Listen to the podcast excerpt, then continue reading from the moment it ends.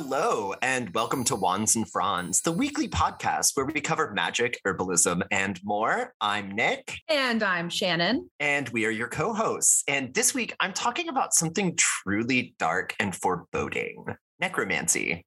Mm, Hard stop. Here, necromancy.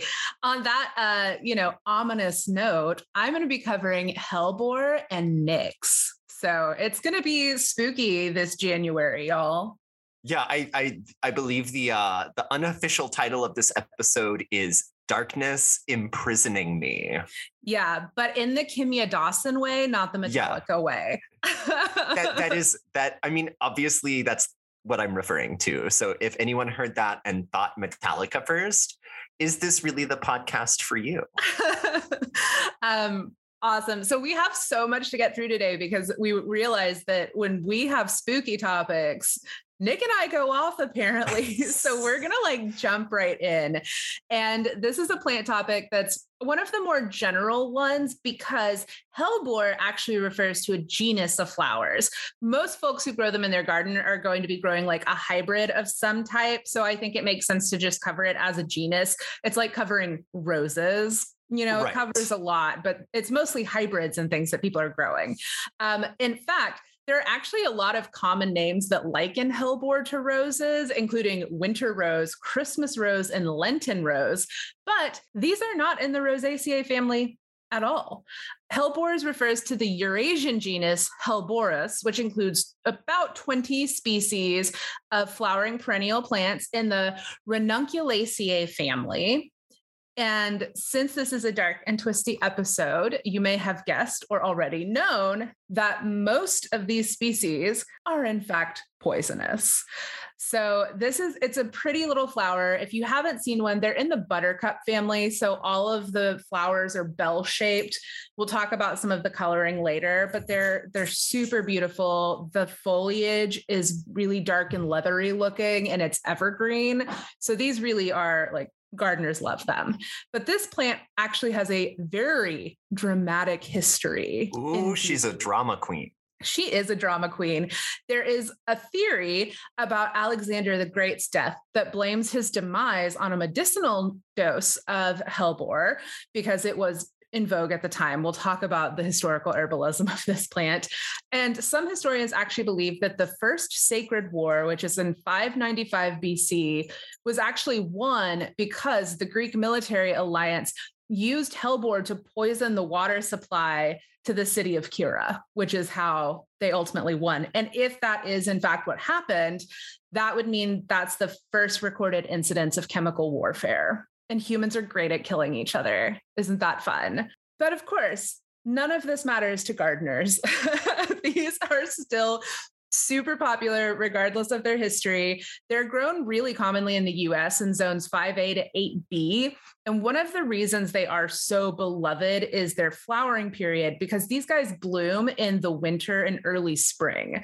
So when everything's looking barren and like kind of, bleh, you know, you can get a beautiful burst of color with these. They come in a few different colors. They're really frost resistant. You know, it's all good things for gardeners, basically. The flowers' colors, though, they range from white to black. Black hellebore is the one you'll often see people talking about. But the fragrance here is also a big deal because even once you cut them, like the fragrance is really long lasting. So these are other than the fact that they'll kill you and maybe give you a rash, these are excellent plants. there are a few cultivars that are like the most common ones. Uh, the Corsican hellebore has this really gorgeous pale green cup shaped flower and dark green foliage that looks almost, you know, it looks like leather. This is one of the darker foliage ones, but the pale green buttercup looking flower is also just gorgeous. And like imagine that on a frosty, empty garden plot. You know, yeah, these... I mean, yeah, it's like very striking. Exactly. Uh, the setterwort is another common one, or stinking hellebore, and it has clusters of small green flowers that have a maroon edge to them, which really sets off the foliage on these. But it's it's like a really gorgeous green, and the edges are just like tinged with maroon. There's the Christmas rose hellebore, which is a traditional cottage garden staple because we love a cottage garden. It has pure white flowers that actually turn this gorgeous soft pink as they age throughout the winter. And you can actually find some large like flowering cultivars here that are in this color scheme as well that are a little bit bigger. However, by far and away, the most popular garden hellebore are H. orientalis or Lenten rose.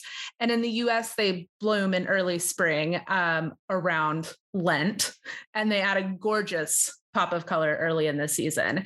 And because Nick and I are total Anglophiles, I did have to have like an honorable mention for the Walberton's Rosemary cultivar, which won the Royal Horticulture Society's Award of Garden Merit.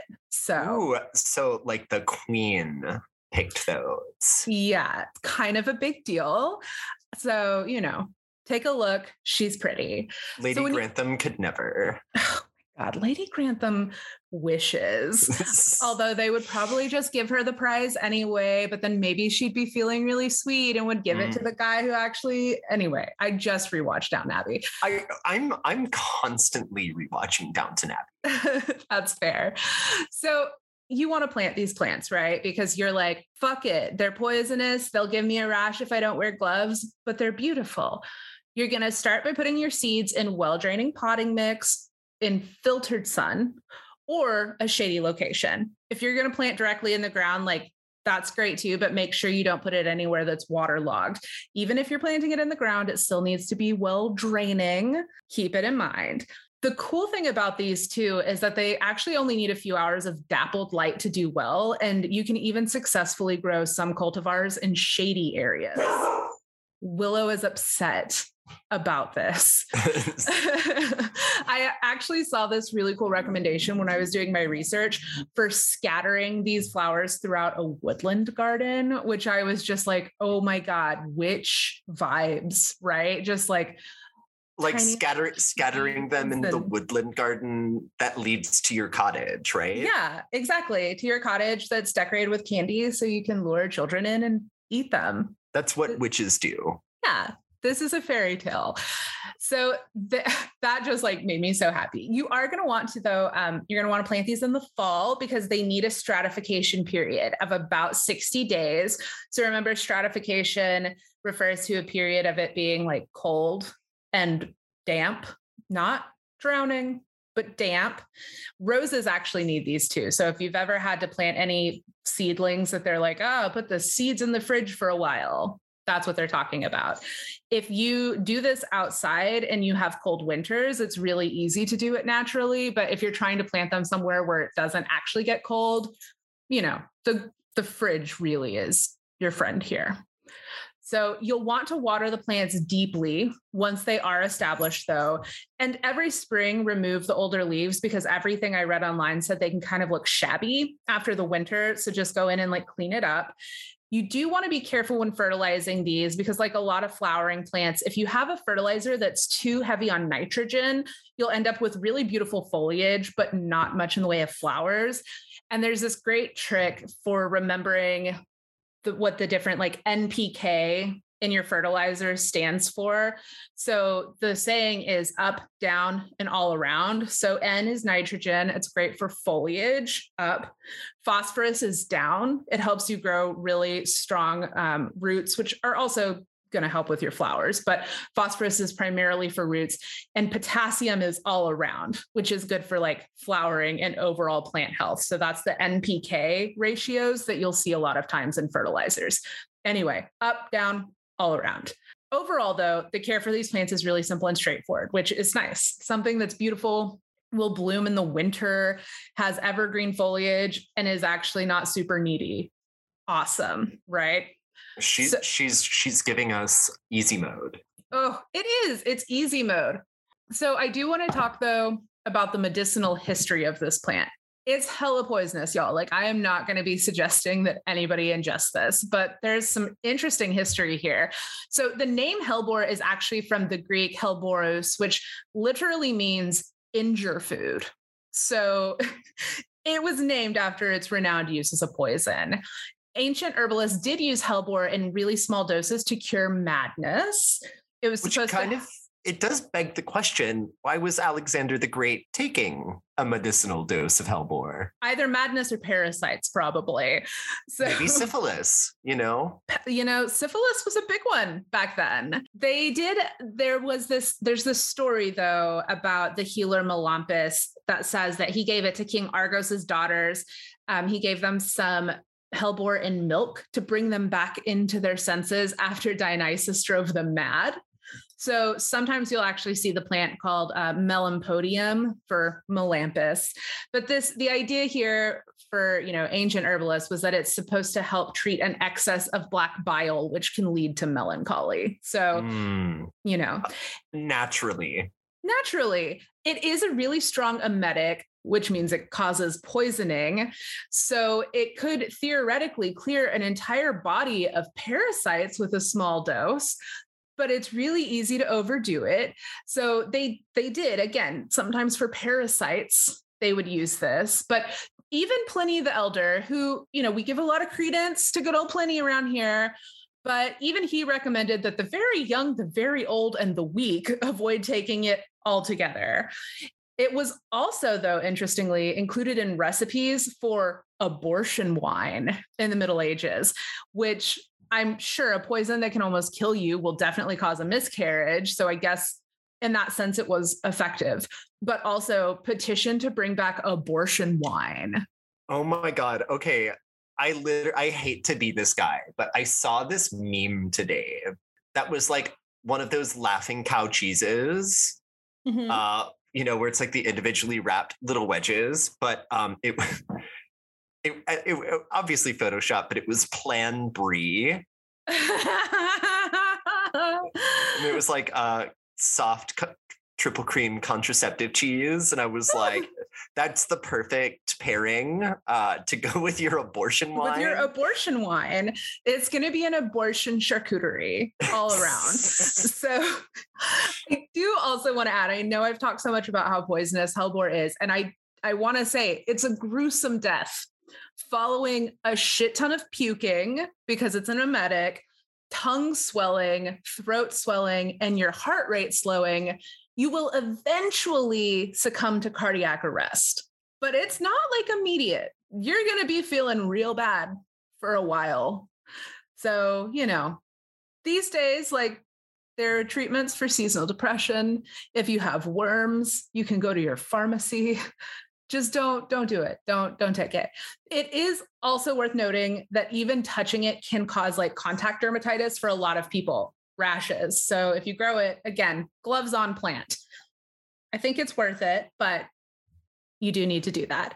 Uh, also, I I did find this very entertaining too. That both um, Dioscorides and Pliny wrote that if an eagle flies overhead as hellebore is being harvested, the harvester will be dead within a year. So if you are growing it at home, wear your gloves, but also look out for eagles because that's bad news bears. So yeah, I you know, good advice. You, Yeah. Better safe than sorry. watch out for eagles, y'all. This plant, though, I'm sure you can guess, has a hell of a magical history too. So, this is a feminine plant associated with Saturn and the water element. And it's like, are you surprised at all after learning about this that it's associated with the great malefic? Saturn, of course. This flower is necromantic, which you will learn a bit more about necromancy soon from Nick. But you can plant it in graveyards to gain the, to gain the trust and allegiance of the dead. I should also say though, please don't plant it in graveyards that do not belong to you, and don't plant it on other people's graves because they're poisonous. You know, be cool. It was an ingredient in a lot of medieval flying ointments. Uh, but again, please don't DIY one. You could trip balls, but you could also die. We covered flying ointments in one of our first episodes as a QWP. So go check this out. Um, it- the plant was also considered to be an elixir for eternal youth. And in some ways, again, that's kind of true if you take it and die when you're young, That's forever true. young. Uh die die young, forever young. forever young. In uh Anyway, in medieval astrology, um, Hermes Trismegistus connected Hellebore to the demon star Algol, which is in the constellation of Perseus, and it represents the uh, slain head of Medusa, and the reason you need to know that is that there are some Hermetic manuscripts that say the juice of black hellebore and wormwood placed under a diamond while under the influence of algol would bring about hatred and courage, protection and preservation of the body, and bring vengeance to all one's enemies. So a busy little juice. And, and it sounds so simple, you know, right? Just so black hellebore and wormwood juice, NBD. There's also a piece of French folklore about a sorcerer who would throw powdered hellebore into the air around himself and become invisible. Also sounds like a way to die. It also was alleged that witches used hellebore to summon demons, but we all know that busy witches very rarely make time for demon summoning. So that seems silly. But there is so much duality about this plant, like magically, right? It can both cause and cure madness. So you'll see it in curses as often as you see it in spells banishing mental illness and banishing, you know, mental strain. So it's also useful in exorcism. You know, remember all the vomiting. It's good at helping with that, I guess. And Hellebore, on the note of it being like an emetic and helping with parasites, it's also said that it can help you if there are parasitic spirits attached to you. So that kind of you know, like shaking it off exorcism. You know, it's like exorcism light. There are also some really old manuscripts that describe carrying the dried root of hellebore as like a protective amulet, similar to how you would carry mandrake root. So, but because there's so much poison and irritation, and this is all like dangerous. I think this is a really good candidate for making flower essences. So, what you would do is put a container of water next to the flowers if they're pointed slightly down, I think that magically it makes most sense to put it to where the flower is facing the water. And you just kind of allow the essence of the plant to be imparted into the water. I would suggest doing this on a dark moon because I feel like that sounds just right, especially if it's in Capricorn, because Capricorn is ruled by Saturn. So I feel like you would get some really awesome flower essences that way. And that's all for this dastardly beauty. I used a few sources today Wikipedia, good old Wikipedia, gardeningknowhow.com. I was so excited to get to use my new book. Well, new, it was a birthday gift, but I haven't been able to use it on the podcast. It's a book called Wicked Plants The Weed That Killed Lincoln's Mother and Other Botanical Atrocities by Amy Stewart. It's so much fun. Gardenandhappy.com, thepurplebroom.wordpress.com, and goodwitcheshomestead.com. Mm. Well, saucy little number that Hellebore is. Uh, no, it's funny because you were like, Alex- Alexander the Great possibly died from Hellebore. And so I was like reading about the side effects. And I was like, yeah, not a not a good time. No, no. That's a rough death. I mean, like, even, I mean, even if you were crazy with chlamydia or syphilis or whatever, and or ha- you know, just crawling with worms, I think I'd rather be crawling with worms, honestly. I, I think so too. And it's not like there weren't other things that could help with that. Right. Like, there were still other worm treatments that weren't a poisonous plant, even in medieval times. So try something else. Maybe try something else. You know, work your way up to that. Work your way up to that one. Um, yeah. But, but okay, so I have to talk about a very big topic today, which is necromancy. Ah! I just have to say, I'm so excited. Uh, it's exciting. Um, and it's kind of like it's an around the world trip. Um, it's it's gonna cover a lot of time. But you know, I think kind of diving in, it's like I think really the surprise of the whole thing is that, you know, like a, a middle school girl fucking around with a Ouija board, asking if, you know, Danny from homeroom is going to end up being her husband is actually like very true to the original spirit of necromancy and like what the word even means. Uh, but also, I think we all deeply suspected that young girls were necromancers by nat- just naturally. I think yeah, there's a bit of uh, of natural necromancer in in that that lovely time in a young girl's life when she discovers necromancy. Um, you know, it's just so exciting. There's so much to learn about your body and dead bodies. um, but okay, so I think though in modern times, when we hear the word necromancer, most people are thinking of a dark sorcerer, like commanding sort of a gruesome army of reanimated corpses. And I think mostly that is because we all watch way too many horror movies as a society. But, dear, dear witches, I am here to tell you that your sort of classic Victorian parlor seance is a lot closer to the original spirit of necromancy than really any of us is ready to admit, just because it doesn't it doesn't sound as cool. And so sort of the rest of the loop in this like full circle history moment is really just a wild ride. And I think for this, we absolutely have to dig in deep. Um, like before people lived in houses deep. Like to these people, Mesopotamia would be like science fiction. Oh shit. Like they would these people would see a house and be like, the fuck is that? Ah, that's so so old. Okay. But they invented two very cool things um, ancestor worship and presumably necromancy, as it was originally defined. Which I did want to say necromancy etymology, uh, the etymology of the word necromancy is really uh, like speaking to dead spirits and for prop for, mainly for the purposes of prophecy. So it really has nothing to do for thousands of years with bringing dead people back to life in a bodily form. Um, and we're going to circle back around to that at the end. Uh, but we're talking about necromancy in its traditional sense. So, but before organized religion came along, there was only one big name in spirituality, and that was your local shaman. Uh, and shamanistic spiritualities relied heavily on ancestor worship because it, and it makes a whole lot of sense because these are very much like hand to mouth people.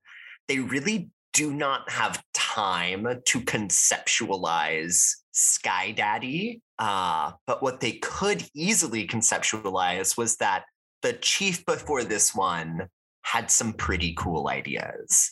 And maybe we should save his skull and pass it around if we need advice, you know? Um, which, yes, that very morbid, very creepy, maybe even flat out gross to us. But I think it is easy to see why this makes sense as a spirituality. I mean, you know, these are and if you really think about it, like people in these sort of hunter gatherer societies, like your parents would teach you how to survive in a world that is very hard to survive and probably are you are outliving them um, by a long shot. And I, I mean, you know, all of the other gruesome shit they had to do, it probably wasn't that weird for them to have their parents' skull lying around. Yeah, I mean, I feel like that's one of the least weird things we've heard about older humans doing. like, it makes sense. And I feel like the leap to ancestor worship is much more logical than like Sky Daddy if you're just struggling to not die. Mostly. Yeah, you're like struggling to not die.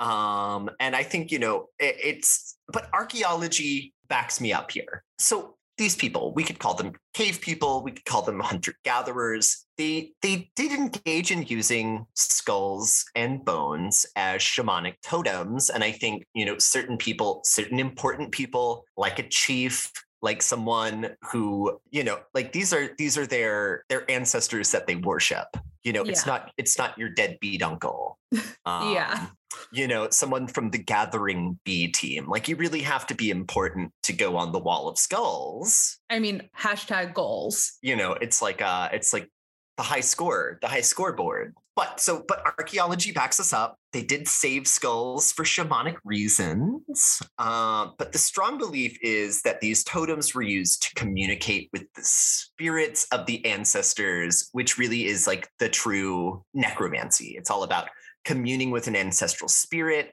or like a passed on spirit doesn't have to be your ancestor uh, to to get some hidden knowledge because you get this hidden knowledge in the afterlife um, and but i think it is kind of chilling to imagine these sort of caveman shamans consulting like skulls on sticks in a cave, like very spooky. I love it. I love almost it. A, almost a little Lord of the Flies. Yeah, I mean, sucks to your Asmar, but it's still one uh, of my favorite lines from that book. But uh, you know, which kind of, you know, speaking of like a skull on a stick, it's like, do you remember Cathiad? I do remember Cathiad. Cathiad, cat head. Yeah, which is which is cat head.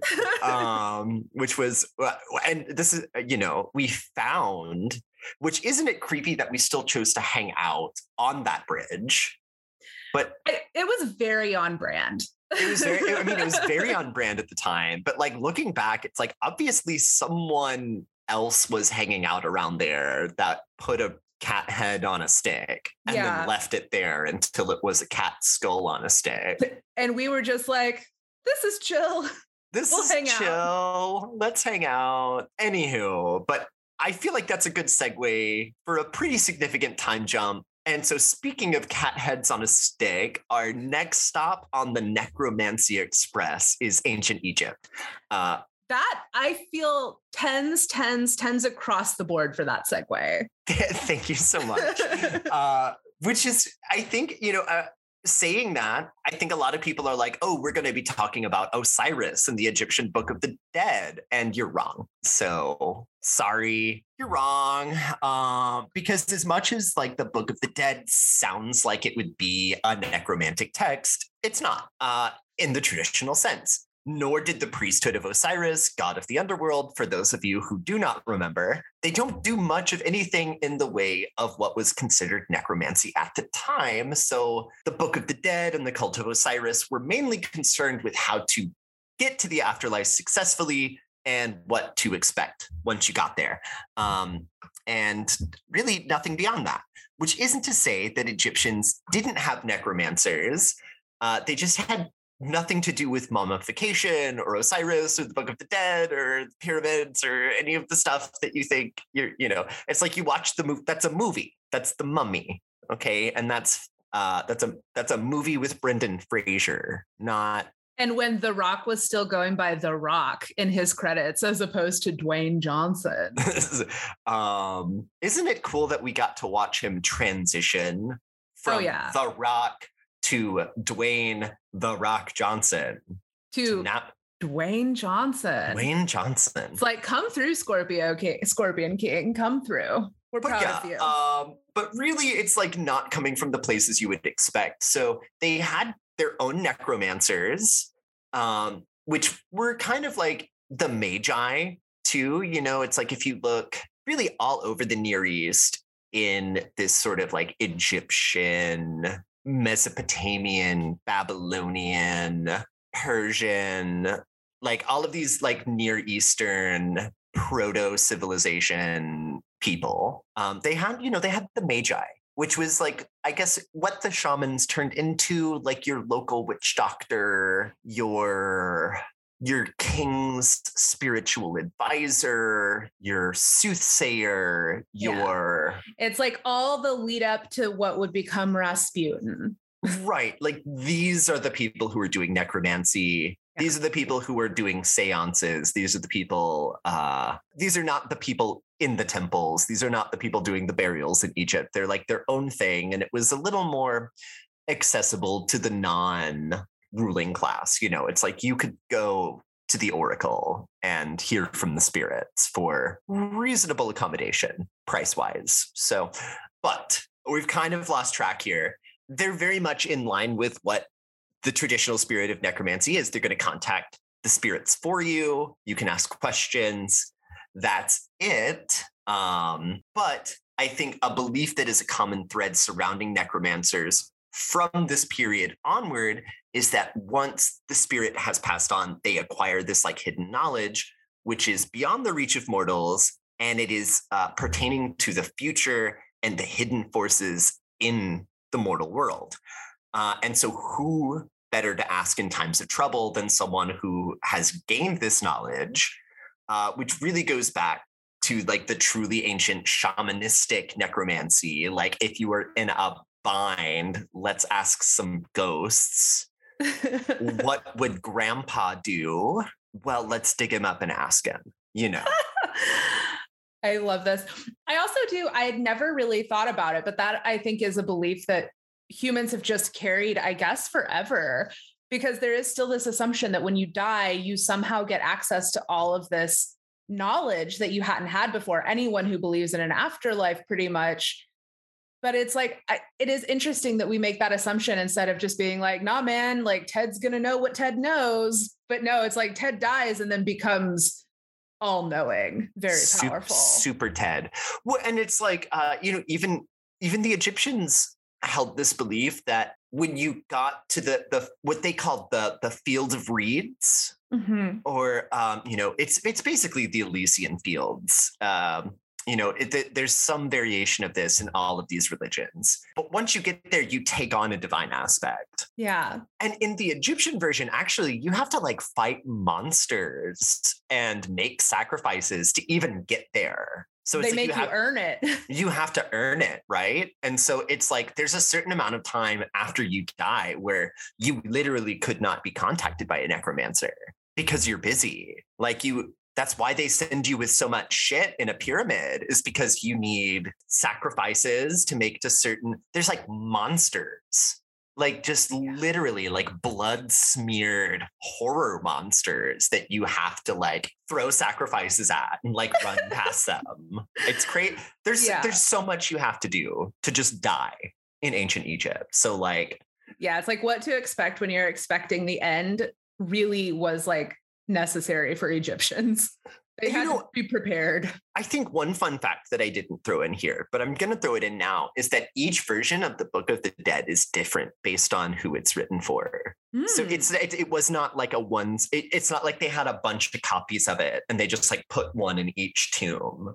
Like they would make you a special one for when you died. That was like your specific journey, your specific map to the afterlife. Oh my God. I love that. Nick, we should do that for each other when we're old, whichever one of us goes first. Oh, absolutely. Absolutely. But I think, you know, just to kind of pop in here in the middle, for those of you who did want a little bit of carnage and are finding this segment a bit dry, there is evidence that Egyptian necromancers would use a bowl of corpse blood, fresh corpse blood, uh, as a scrying glass to divine the future at times.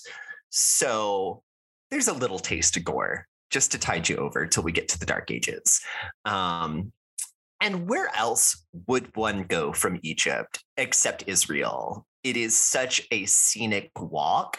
Practically the entire Old Testament is about it. But actually, I this one was this was a fun one to dig up. I'm not a biblical scholar. I was forced to memorize Bible verses as a kid at church camp in order to go play volleyball. But that was sort of like in one ear, out of my mouth, and then out the other ear. Um, because really it's just a bunch of nonsense. Yeah. But okay, you know, uh, not to hate on the Christians, love y'all. Why are you listening to this podcast though? But love y'all. But the Old Testament, aka the Torah, for all of our Jewish witches out there, not only do we have a really cool story about necromancy, it's presented as working. And in the context of the story, it's morally ambiguous. So there's not a stance made about whether it's good and evil. That's for other parts of the Bible to figure out. Uh, it's just presented as something that that someone could do. Um, so the story goes that Saul, the first king of Israel, was in a real bind because God is not speaking to him anymore because he's so disobedient. Uh, and like, good for you, you know, like make your own stand. Live your life, Saul. Live your life. But to make matters worse, he needs some guidance because the Philistines are pretty much ready to attack any day now. And it's like, we just got this country. Can we not spill blood all over the floor? Like, I just got these carpets done like we just moved in.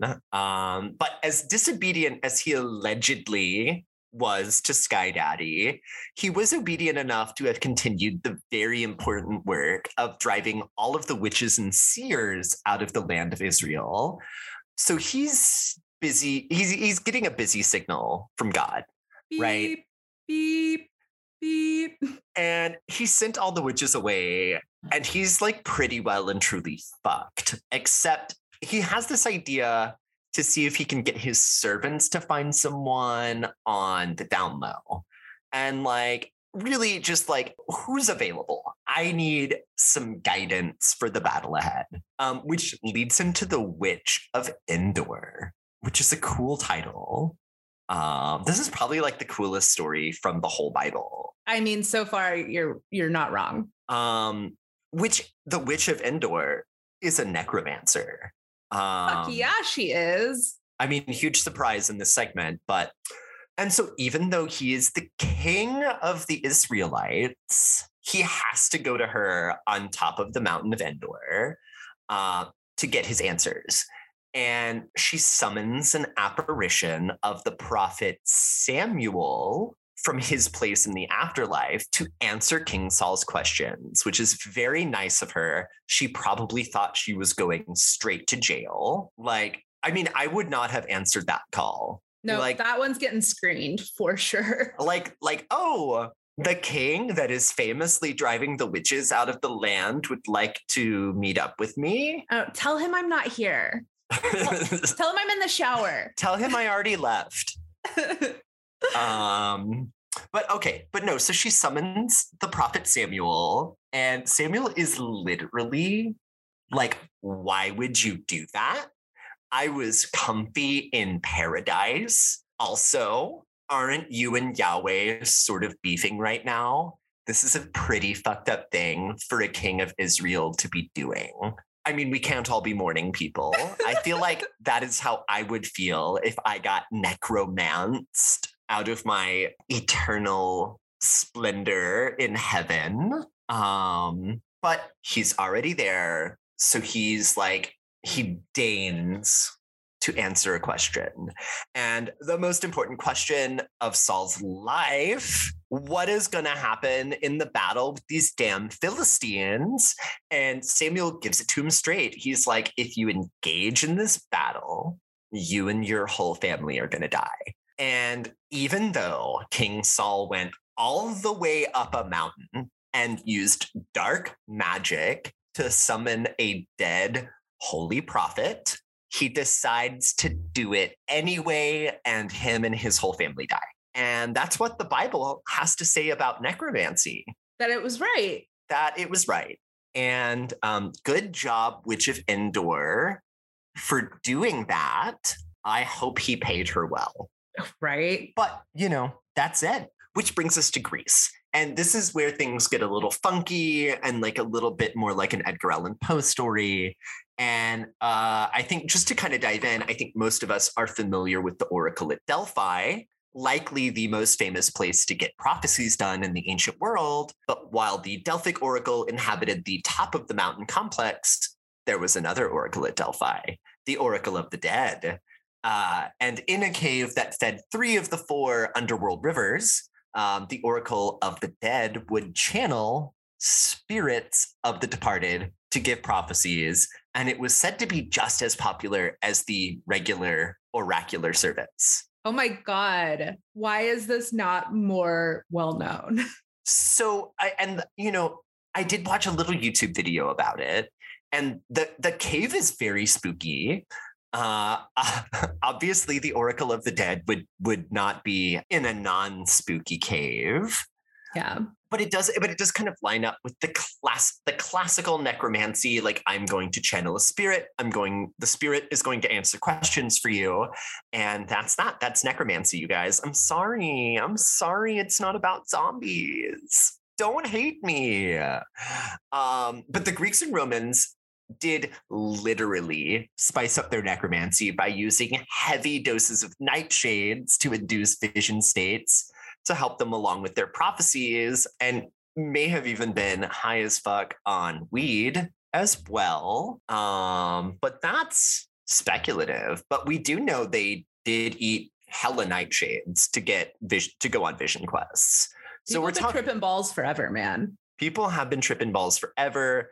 Um, and you know, it's like I'm sure lots of people died poisoning themselves with uh deadly nightshades. Some Hellbore.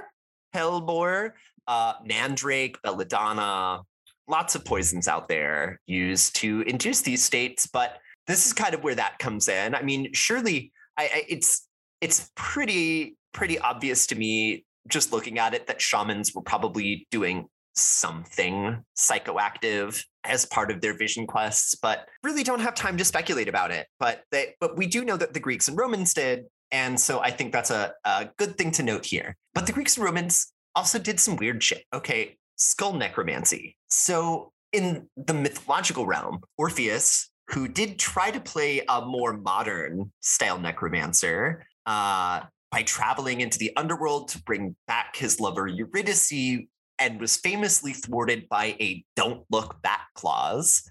Um, we do get a little taste of skull necromancy right at the very end. So, uh, after being beheaded in Thrace, Orpheus's skull and lyre float down a river and out to sea where they wash up on the Isle of Lesbos. Uh, and it is said that the head and the lyre were singing melancholy mourning music even after that much time. And it should be noted that Orpheus was famously in the myth uh, the child of one of the muses, and sometimes it changes which one it is, but that's where he gets his incredible musical abilities because he's a hero, but he's also, you know, the most beautiful singer in all of Greece. Um, and continued singing after his death uh, as a as a disembodied head. And so the local oracles make a cottage industry using Orpheus's disembodied head to perform prophecy until the muses come and put a stop to it. Uh, and by giving the head a proper burial, um, he can then go to the afterlife and uh, return to his love, Eurydice, which is a uh, nice end of the story. But uh, apparently, after that, they would use his skull for necromancy and made a whole Orphic mystery cult uh, around using his skull to do prophecies, which is cool. I mean, I do have to say, just remember Orphic cults because we're talking about Orphic cults in a minute. Great. With Nyx. Yeah. But so this is an example of skull necromancy in myth, but it was a real practice. And so uh, King Cleomenes of Sparta reportedly had the head of his best friend and advisor preserved in a jar of honey so that he could still be consulted on the great matters of the day. Um, so you've heard of skull on a stick, move over because now we've got preserved head in a jar. Yes. So it's skull on a stick 2.0. Um, and while we think of the Greeks and Romans as like the peak of European civilization, they were on the slip and slide to the dark ages. Sorry, the visual of on the slip and slide to the dark ages. It's like, y'all, the end of this is not fun anymore. right. It's like, ooh, we invented democracy, but shit's about to go downhill. Um fast. but this is sort of the time, you know, things get scarier and necromancy starts involving grim aspects of death. And this is where it starts to get a little spooky. So they start to think that like you need to have skulls and bones and like they would drink unfermented grape juice, which was abhorrent to them because it should be wine. Um, but also I, because I feel like that stands today. But honestly, I mean, yeah, grape grape juice. Come on.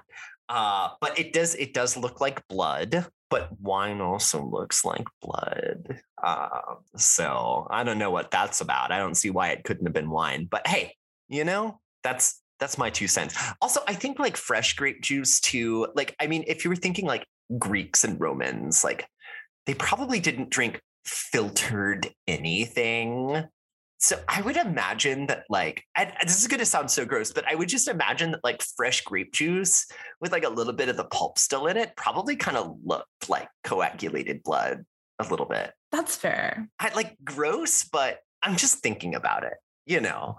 But no. So and like using human remains and spells also kind of like takes off in the slippery slope to the dark ages.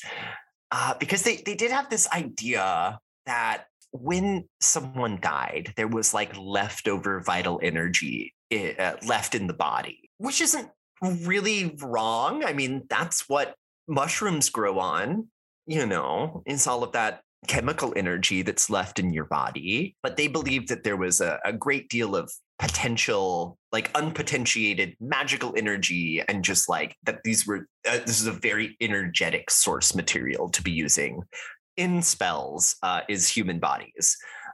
And, you know, the human remains bit does kind of put necromancers squarely in the black magic side when Christians do eventually take over during the dark ages and i i would say rightfully so you know it's a little spooky hanging out with bodies all the time um having a bunch of skulls at your house yeah especially in a time with like not as the sanitation was not where it is today i'm sure it didn't smell good yeah and like there's marrow in bones like bones don't start being totally bleached and boiled just to remind people, I imagine a lot of these bones probably weren't actually fully cleaned.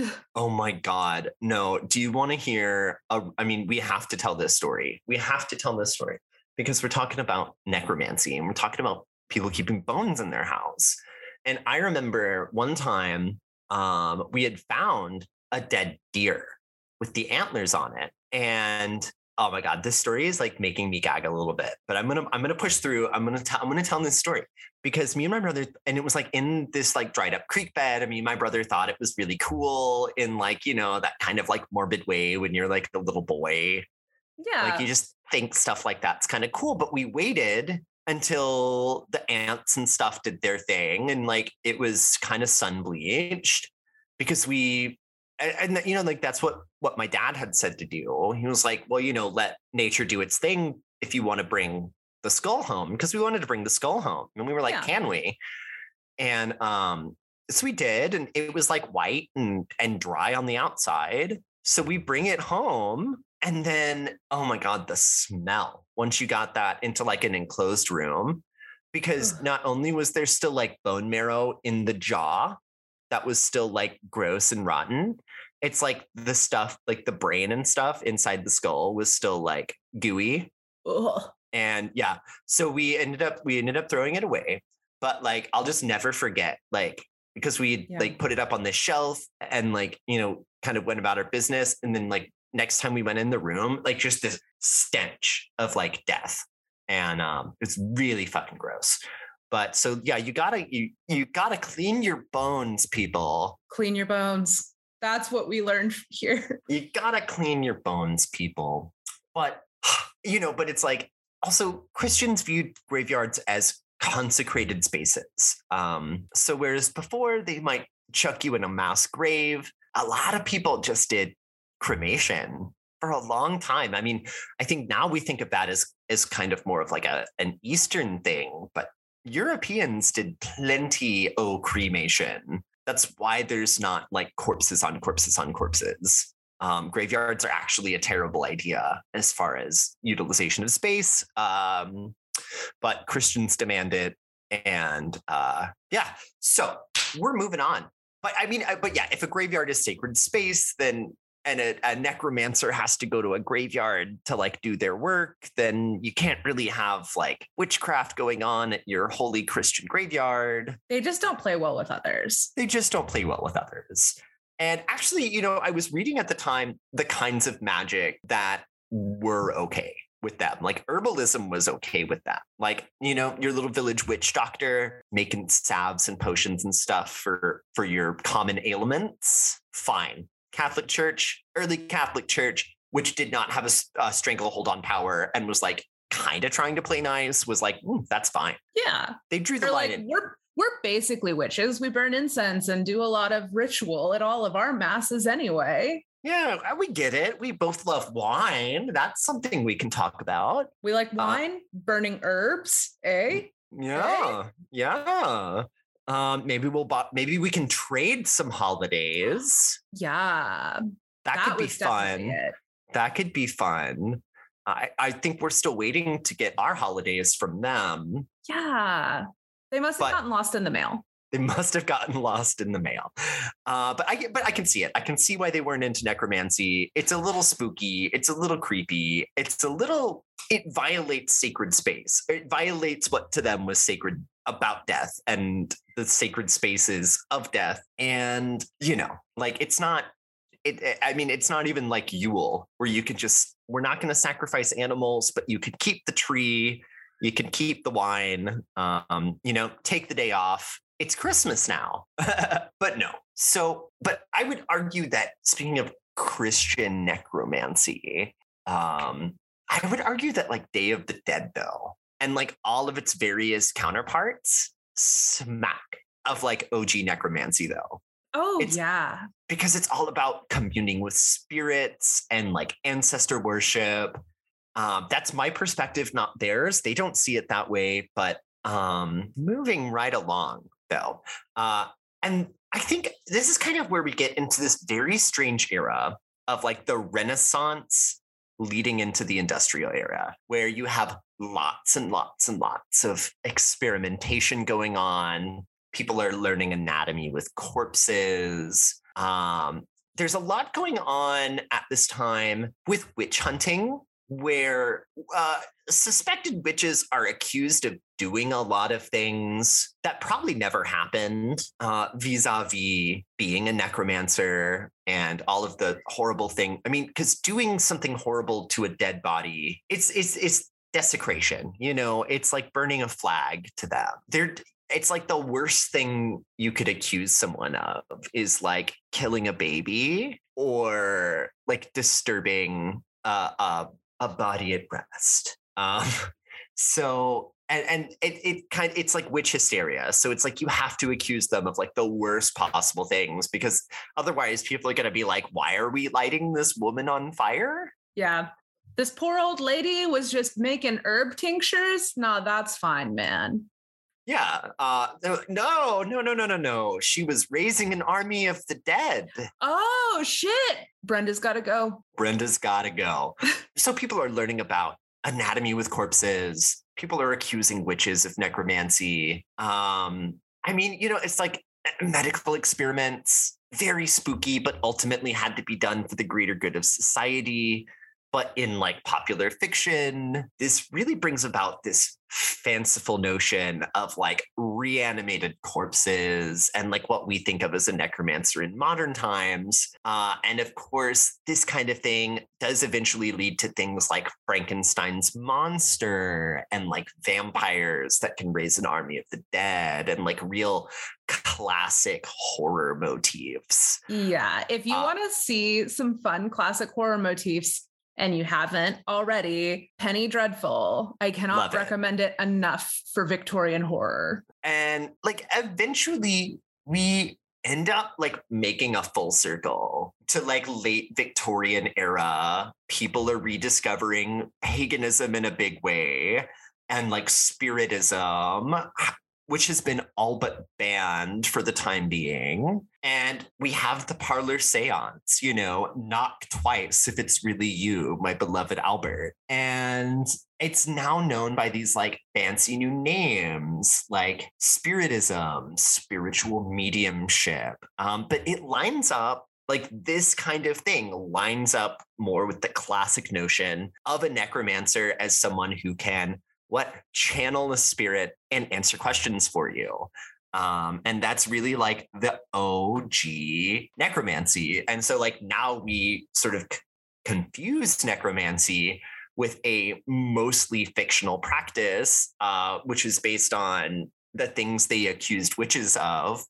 Um, and we really like call the true banner bearers of necromancy like different names. Um, like mediums or you know we call psychics. it psychics Psychics. uh you know it's like but it's those are the people that are necromancers in the traditional sense um and i i think you know kind of like rolling over here into this week's qwp i feel like there was an opportunity here to talk about some of the history of voodoo and um, African and Creole mysticism, um, which are very interesting. And really, a lot of that stuff and a lot of that lore does line up with what a lot of people would be expecting us to talk about in a segment about necromancy. Like, but I think it that all of that to say it's always a good time to say that that is not cult. You know, uh, as a Caucasian,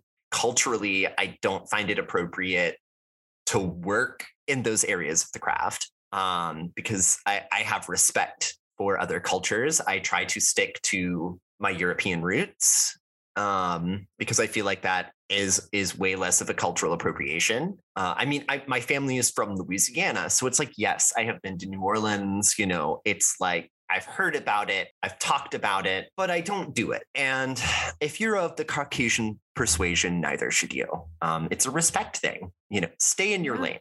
Stay in your lane there's so much to pull from that's not appropriating eh, but i would but i would say you know if you want to hear about some interesting non-european or egyptian based um, necromancy and and sort of ideas like that i would encourage you to do your own research it is fascinating but again it's not not for us to do yeah it's interesting sure. it's interesting to learn about but it's not for us to do so yeah a plus plus. Well, hey. before before we get into Nyx, I wanted to take a brief moment to do our plugs for you mm-hmm. guys. So First of all, thank you so much to all of our Patreon supporters. If you would like to join our Patreon and see our gorgeous faces and get a slightly more unedited, definitely more unhinged version of the episode every week, you can join by going to patreon.com slash wands and fronds pod. You get all sorts of goodies for being a member. Plus, you get to support us, which is awesome. Um, on that note, rate, review, subscribe. One of the most helpful things you can do for any podcasters that you care about, which I hope we are among, is to rate, review, subscribe. Why are you here if you don't care about us? If you don't care about us, we don't have time for you. Um, and Spotify is supposed to be launching podcast reviews this year, so keep an eye out um, for that. Actually, I did not have a, I did not see a spot to put a review but I did finally see a spot to give us five stars on Spotify. Yay. So I already gave us five stars because obviously I did. Um, of course. But you can too. You can too. And I would like to say that no one has taken us up yet on if you are on your cell phone listening to the podcast, screenshot it, share it on Instagram and tag us, and Nick will give you a one card tarot reading. My my cards are just sitting there yeah, I don't know why no one's taken us up on this. You totally should.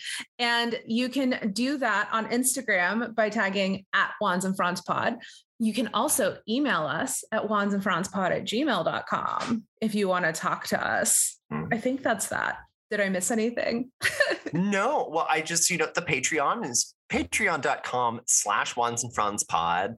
And speaking of tarot, you know, it's like if you join at one of the higher levels, you do get a tarot reading from me every month, which uh, yeah. goes quite a bit more in depth than one card. So yeah. a little something fun for you guys, which actually I'm doing uh, doing my tarot spreads tomorrow. So oh yeah, and we are also working on scheduling our January coven meeting, and we're going to do a group ritual around cool. self love that I think is going to be very on brand because y'all know it's a lover's year, but Nick and I have very strong feelings about love magic in general. But I mm-hmm. think self love is such a big theme for this year. So I'm really excited about that. Anyway, so now that that's out of the way, we're in a spooky sode. We I'm so spooked. Are you spooked? I'm spooked. I'm spooked.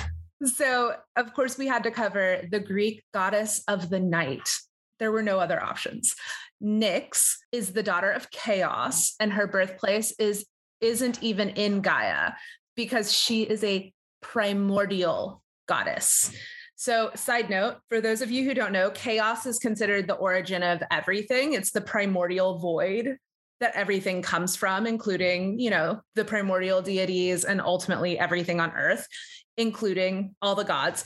But sometimes instead of the primordial void, um, it's translated as the gaping void which just makes me lol because I am 12. Anyway, so Nyx is a primordial goddess, which means, like other primordial deities, she doesn't really have what we think of as like a human form. And she's sometimes also understood to be night itself, like the personification. We do see her depicted in artwork sometimes, though, as a woman enrobed in dark mists. And she's also occasionally shown with wings or being pulled by a chariot across the night sky. And Nyx is also able to create her own dark spirits, including fates, sleep, death, strife, and pain. So she really like she gets into making her own stuff, right? Um, Erebus, the god of darkness, was her consort, and they gave birth together to Hemera and Aether, day and light. So they're the opposite of dark and night. We've got that's so that's that's like some that's like some weird Punnett square shit right so every night the the story goes that erebus and nyx would stroll out of tartarus hand in hand apparently like couple goals. I, and i'm just imagining like morticia and gomez i mean I, I think that's fair. And erebus and nyx would stroll around and block out all of the light of aether and bring darkness upon the world for night. And then the following morning, Hemera chases the dark mists away and Nyx goes home. The mother and daughter did share a home at the edges of the world, and they would greet each other at dawn and dusk, but they never shared the house at the same time, which is how it should be at a certain age. No, I must say. I I, agree. It's a good it's a good thing to right? be a little a little, you know, it's like you can't be hanging around mom's skirts forever. Exactly. So uh, later in Greek mythology, Eos and Helios would replace Aether and Hemera, but Nyx was never replaced, even like in late Greek mythology. She was highly respected. Nyx did have other children as well, including uh, Geras, Moros, Nemesis, the Keres, the Hounds of Hades, like basically badass lady demons, and the Oneiroi, the black winged daemons that personify dreams that Nick has talked about in the past. It's also very worth noting, if you've listened to this podcast ever before, that even Zeus was afraid of Nyx because she is older and stronger than him. She's literally the only other deity that he feared, like bows the fuck down. So in this myth, Hera asked Nyx's son Hypnos to put Zeus to sleep, which makes sense when you think about all the shit Hera put up with, uh, because she was trying to plot against Zeus in this story but Hypnos wasn't strong enough to fully put Zeus out in his like sleepy coma. And Zeus wakes up as super pissed and decides to hunt down Hypnos to try and get revenge. But Nyx, of course, you know, let her son hide out in her cave. And Zeus was so afraid of pissing off Nyx that he literally dropped the entire goddamn issue. He was just like, oh, you're with Nyx. Oh, sorry, sorry. I'm just going this way. Right. So I love that. I love that Zeus is afraid of her. I, I, also think it's great that Zeus seemingly assumes that like him and Hera, that Nyx is gonna be just like a terrible mother and like let him duke it out on his own. Yeah. But she's like, no, like this is my kid. Yeah, fuck off. Like our family sticks together. Y'all are actually bad parents. Uh, yes. and I do, I find it interesting that even though she never does anything remotely evil compared to some of the stuff Zeus does in mythology, she does still inspire a lot of fear. And there wasn't a dedicated cult to her. But that's actually pretty common for primordial deities. There weren't many cults to primordial primordial gods because they're not thought to have much care about like what people are up to because they are just so different than humans but you'll a lot of times when you're seeing artwork where Nyx is depicted, she's featured in the background with other deities that were worshipped by humans and had like had their own cults. People like Artemis and Hecate. You see Nyx popping up in artwork with them. So, of course, Nyx has been linked to witches for a really long time. Witches were thought to be the most powerful in the dark, and some people did foolishly believe that we could only perform most of our spells at night, which they don't even know. They, they have no idea.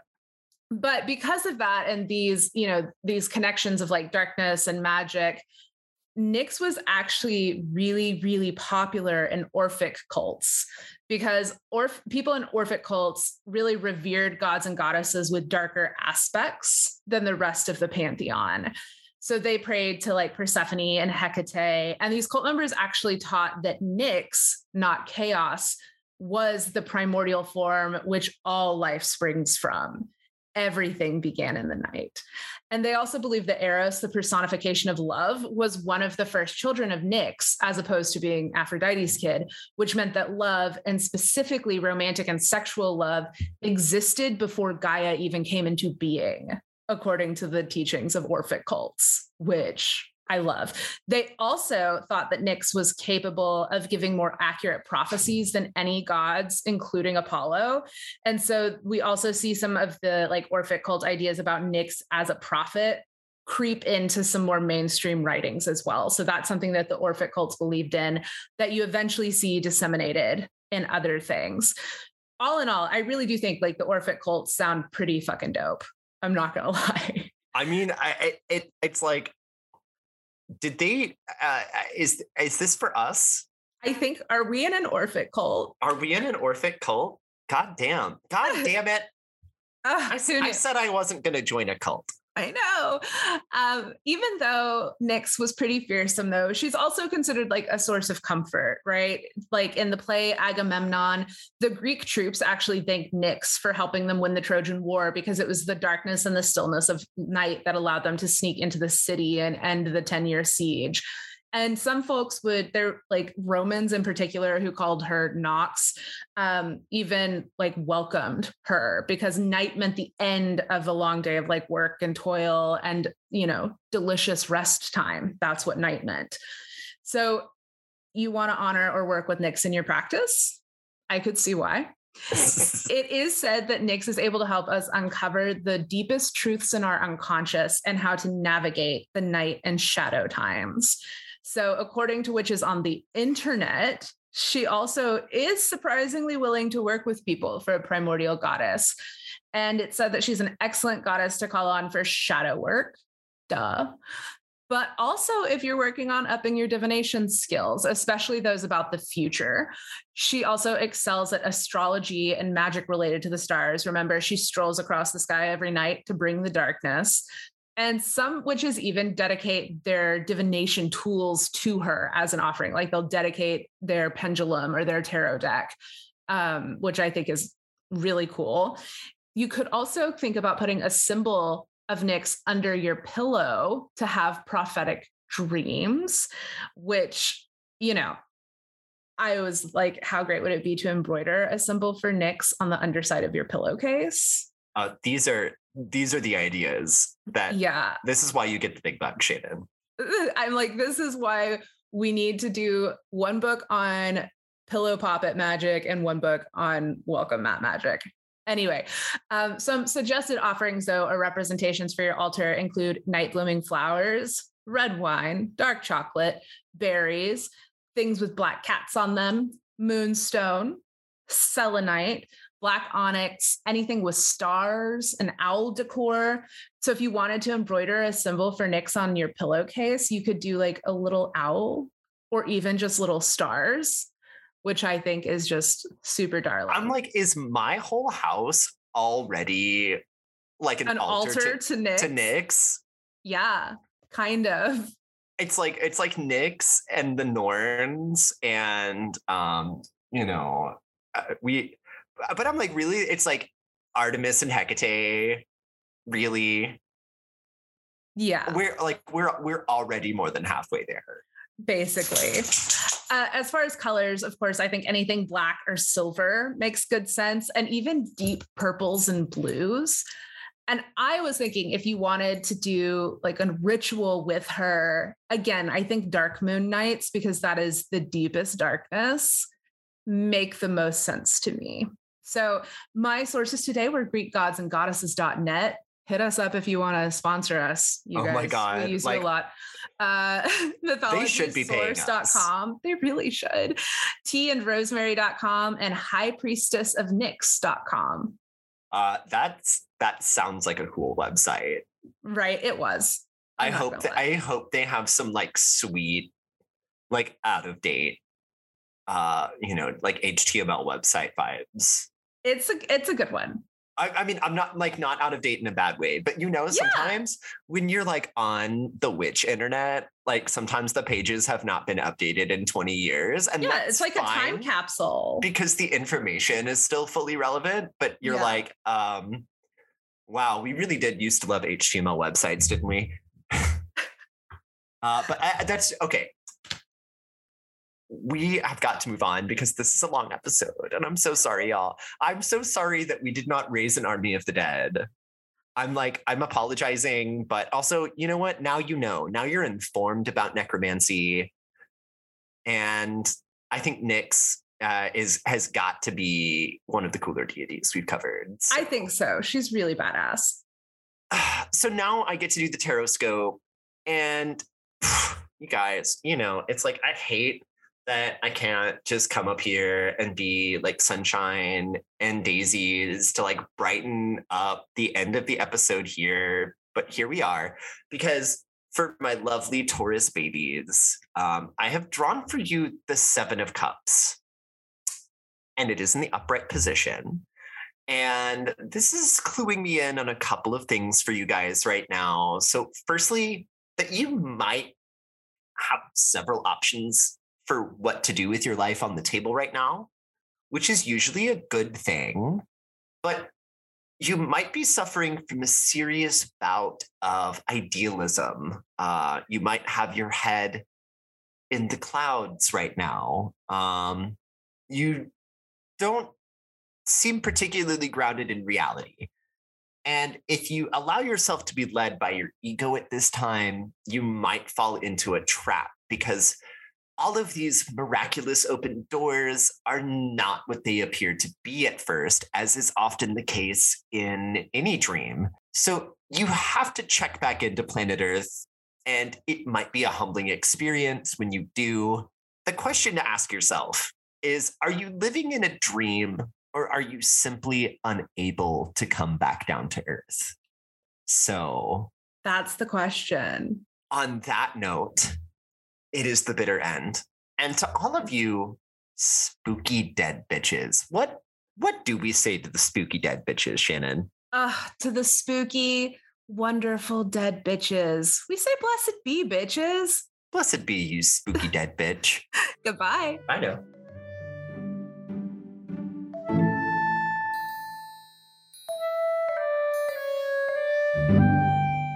Uh, a middle school girl fucking around with the Ouija board, asking if, you know, Danny from Homeroom is going to end up being her husband is actually like very true to the original spirit of necromancy.